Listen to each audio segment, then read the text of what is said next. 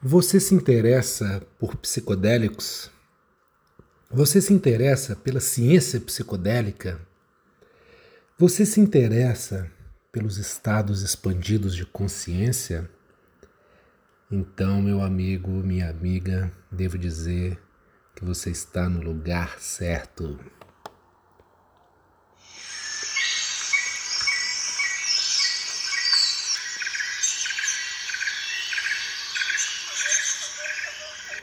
O meu nome é Glauber Loures de Assis, eu sou diretor associado do Chacruna Latinoamérica e agora nós estamos começando a oitava edição do Notícias Psicodélicas da Semana, o um podcast 100% dedicado ao universo dos psicodélicos a partir de uma perspectiva latino-americana.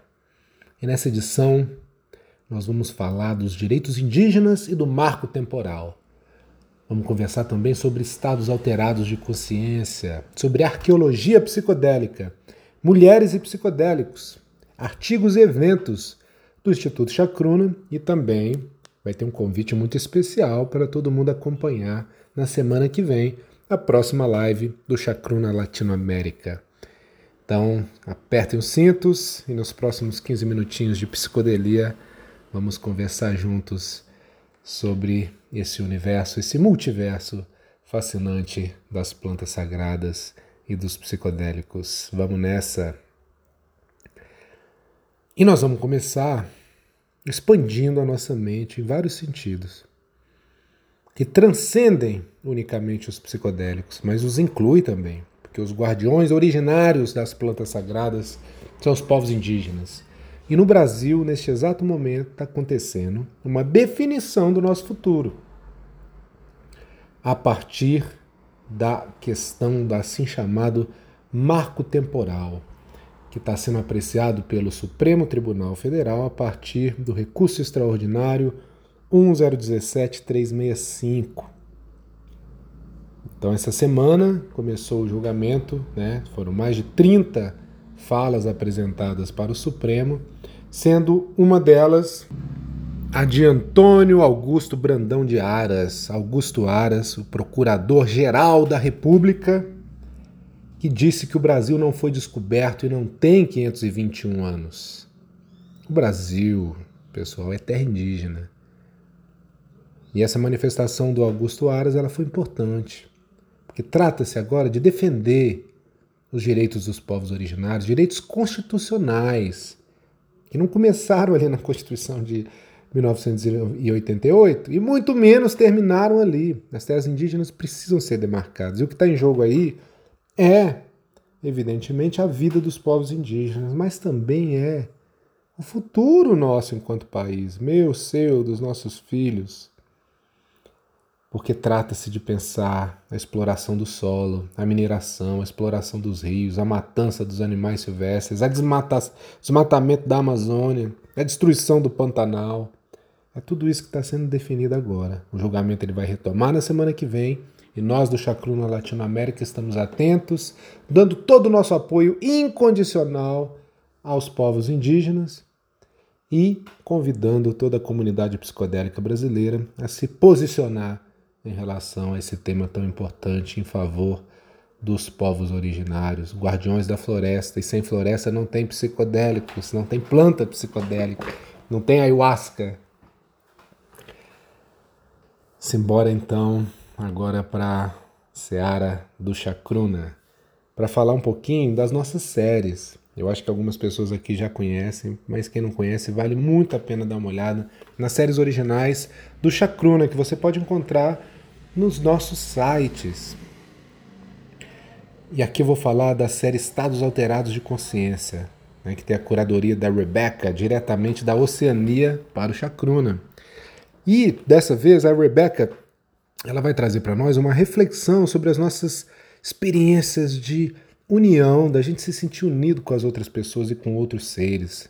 Uma experiência que é conhecida por alguns antropólogos como comunitas, né, que tem a ver também com a morte do ego, com a dissolução do ego, que são experiências moldadas também pelas percepções que as pessoas têm a partir da própria cultura em que elas estão situadas. Nessa ideia tem uma relação com o conceito filosófico Ubuntu, que tem as suas raízes na filosofia africana e compartilha também um pouco dessa filosofia da comunitas, né, da alegria, da vitalidade, da experiência em comum. Esse conceito está fora da filosofia ocidental, uma filosofia né, cartesiana que assume que a gente começa sempre falando do eu. Nessa filosofia e em tantas outras filosofias, epistemologias, cosmologias indígenas e tradicionais, não existe o outro. O outro está sempre incluído, já está presente na forma da gente olhar para a vida. Não existe ser humano natureza. E os psicodélicos, eles podem cumprir um papel de conexão das pessoas nascidas e criadas no Ocidente para terem também a possibilidade de vivenciar essas experiências. Então eu te pergunto, os psicodélicos já te fizeram sentir esse sentimento de conexão com o outro, com o universo, com o mundo, com as plantas? Conta para nós aí nas nossas redes sociais do Chacruna. Tem uma outra série, que é a série sobre arqueologia psicodélica, com curadoria do Dr. Osiris Gonzalez, direto do México. E dessa vez ele traz para nós uma reflexão sobre um objeto muito interessante, que é o tambor ongo de cerâmica de remorradas. E aí no final, lá dos anos 1950, foi encontrado um artefato de cerâmica, terracota, representando uma mulher indígena sentada de pernas cruzadas no chão, com a mão direita sobre um cogumelo de cerâmica oco e a mão esquerda levantada no ar. Ela pode aí estar suplicando ou de repente conversando com um oráculo. E essa estatueta até agora é única.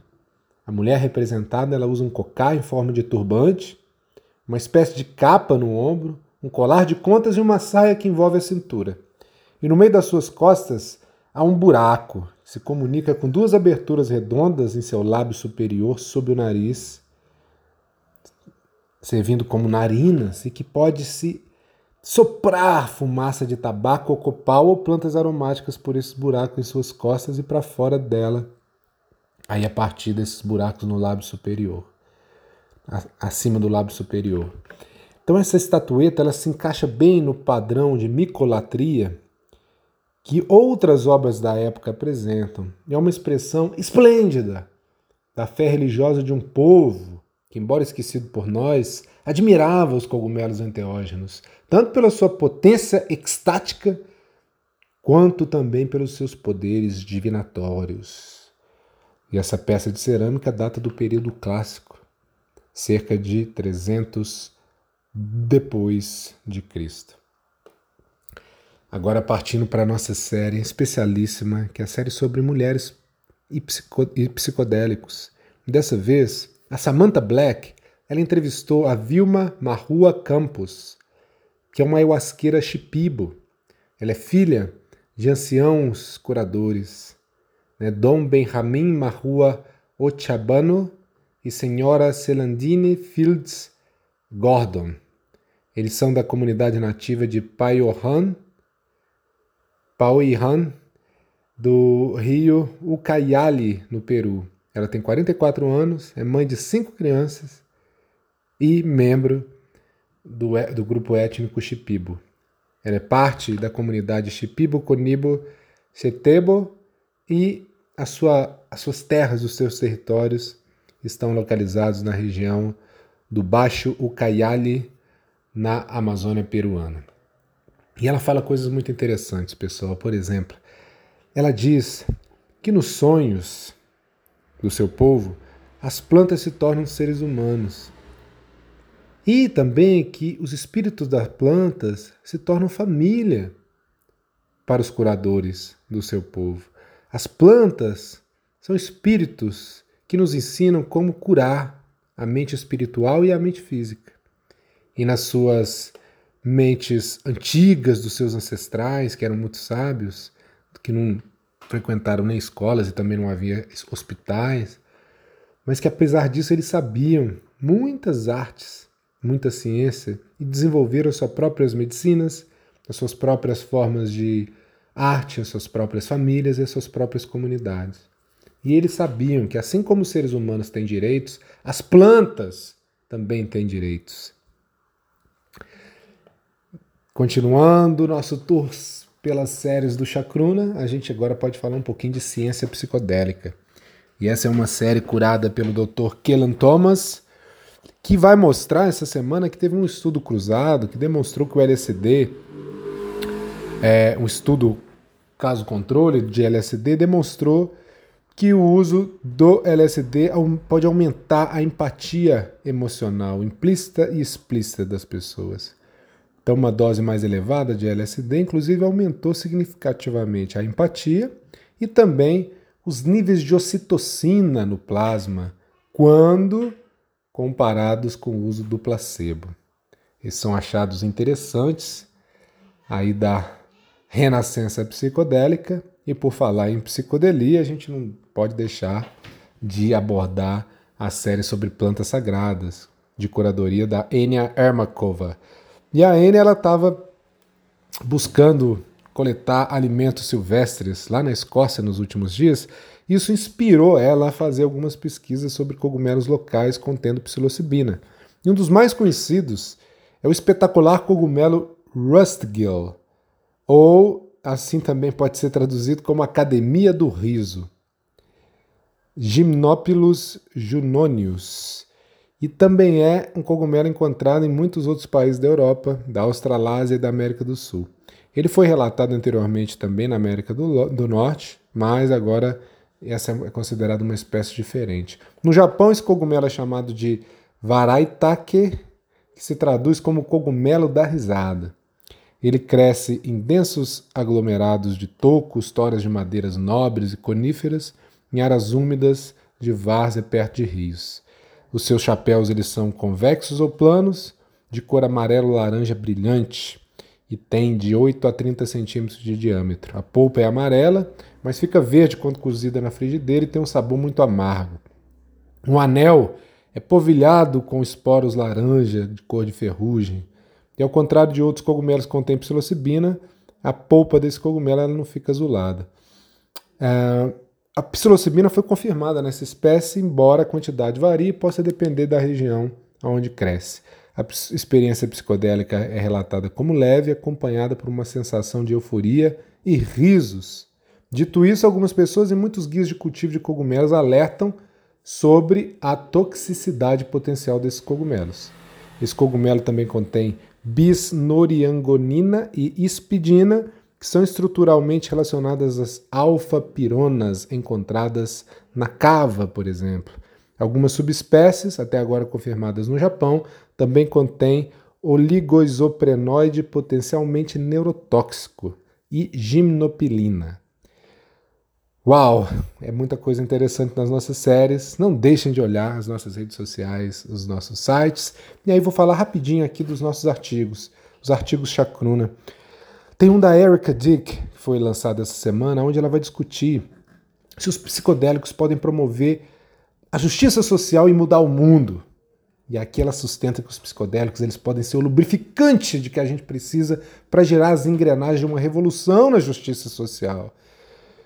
A partir da ideia de que essas substâncias elas têm a capacidade de mudar a maneira como nós nos relacionamos uns com os outros, abrindo as nossas mentes para ideias que de outra forma nós não poderíamos enxergar sozinhos. E os dilemas dos nosso, do nosso mundo, ele está nos pedindo hoje para pensar criticamente sobre as estruturas de poder em nossa sociedade que perpetuam as desigualdades.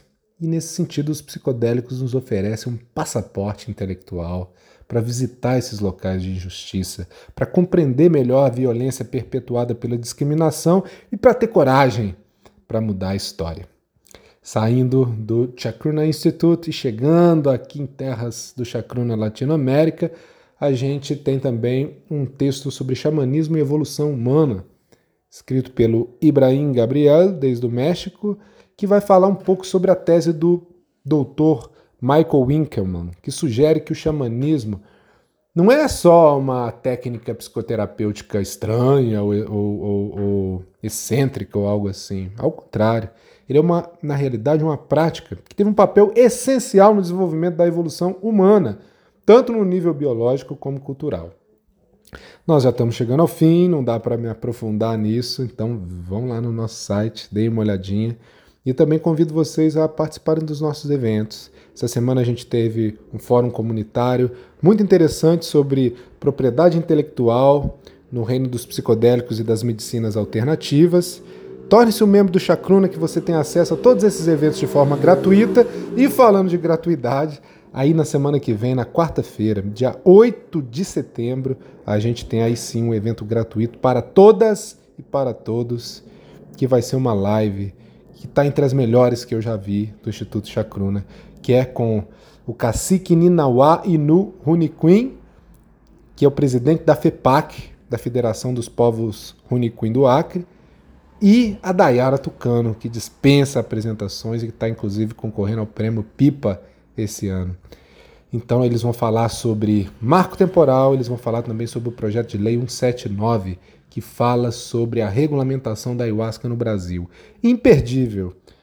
Espero vocês, esperamos vocês dentro desse, dessa sensação de pertencimento, comunidade, Ubuntu. Até a próxima.